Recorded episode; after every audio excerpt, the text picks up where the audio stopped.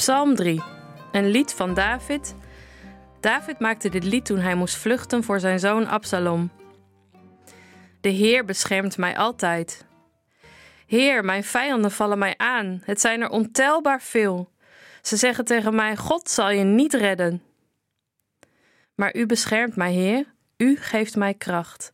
U laat me overwinnen. Heer, als ik naar u roep, dan antwoordt u mij vanaf uw heilige berg.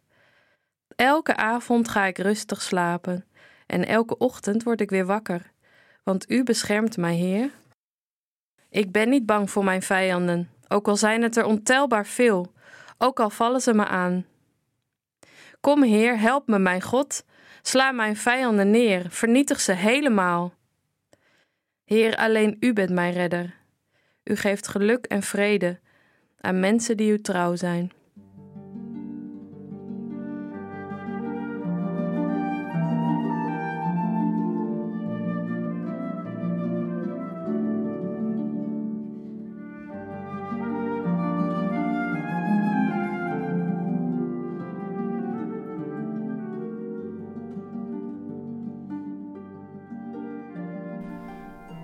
Vluchten voor je bloedeigen zoon. Dat kan alleen maar in de Bijbel. Het is bijna niet voor te stellen. Deze derde psalm begint met die toonzetting. David maakte dit lied toen hij moest vluchten voor zijn zoon Absalom. Absalom was een beetje de Arie Boomsma van die tijd. Knap, gespierd, heel populair. En David was dan de oude conservatieve zak op de troon, met zijn eeuwige gezeur over God. Eerst is er die klacht van David. Heer, mijn vijanden vallen me aan, het zijn er ontelbaar veel. Herken je dit? Het gevoel dat de hele wereld tegen je is? Dat je jezelf moederziel alleen voelt? Je zou zeggen, op de vlucht om je leven te redden voor je bloedeigen zoon, als ik dan een lied zou moeten maken, dan zou het gaan over wraak, over oorlog of over verdriet om wat verloren is en wat je achter je moet laten. Maar in deze psalm vrijwel niks van dat alles. Elke avond ga ik rustig slapen en elke ochtend word ik weer wakker, want u beschermt mij, Heer. In je slaap, in de nacht, dan komen de demonen.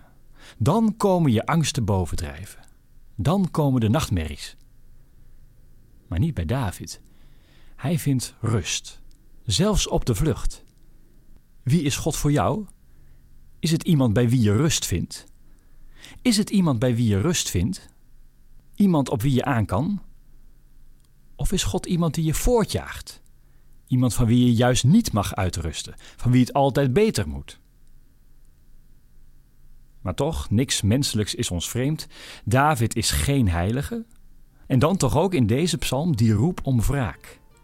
Sla mijn vijanden neer, vernietig ze helemaal. Absalom zal later sterven, weerloos, met een speer in zijn borst. En David zal er bitter verdriet om hebben. Zijn gebed in deze psalm werd dus verhoord.